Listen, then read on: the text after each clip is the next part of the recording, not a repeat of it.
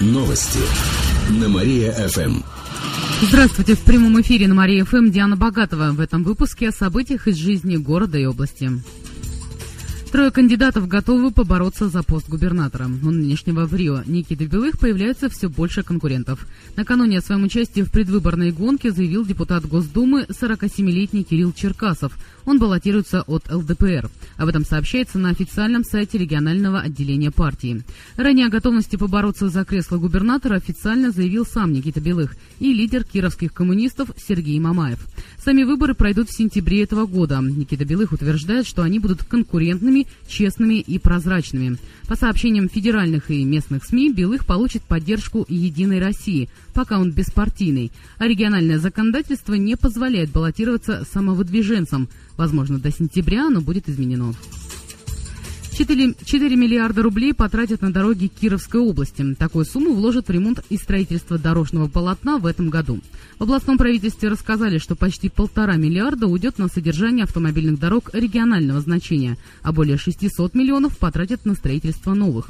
Полный перечень объектов, на которых проведут работы, будут, будет известен в марте. Но в данное время на сайте госзакупок ищут подрядчика для ремонта федеральной трассы Вятка. На нее потратят более миллиарда рублей только в Кировской области. Участки, которые отремонтируют, находятся в Котельническом, Арбашском, Яранском и других районах. Большинство работ планируют закончить к концу лета этого года. Родина одержала победу над кемеровским Кузбассом. Матч в рамках чемпионата страны состоялся накануне в Кирове. Благодаря победе со счетом четыре три наши хоккеисты поднялись на седьмую строчку в турнирной таблице. Это их вторая победа в наступившем году.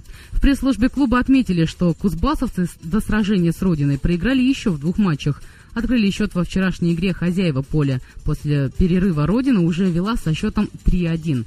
Однако соперник не сдавал позиций. Кемеровчане активизировались на последних минутах. Но в итоге отыграться им все же не удалось. После этого матча чемпионат России на время приостанавливается. На неделе в Иркутске начнется чемпионат мира. Напомню, что в состав сборной России попал и хоккеист Родины Игорь Ларионов. Родина продолжит борьбу в чемпионате страны в феврале. На этом у меня все. В студии была Диана Богатова. Далее на Мария-ФМ продолжается утреннее шоу «Жизнь далась». Новости на Мария-ФМ. Телефон службы новостей Мария-ФМ семьдесят семь сто два и девять.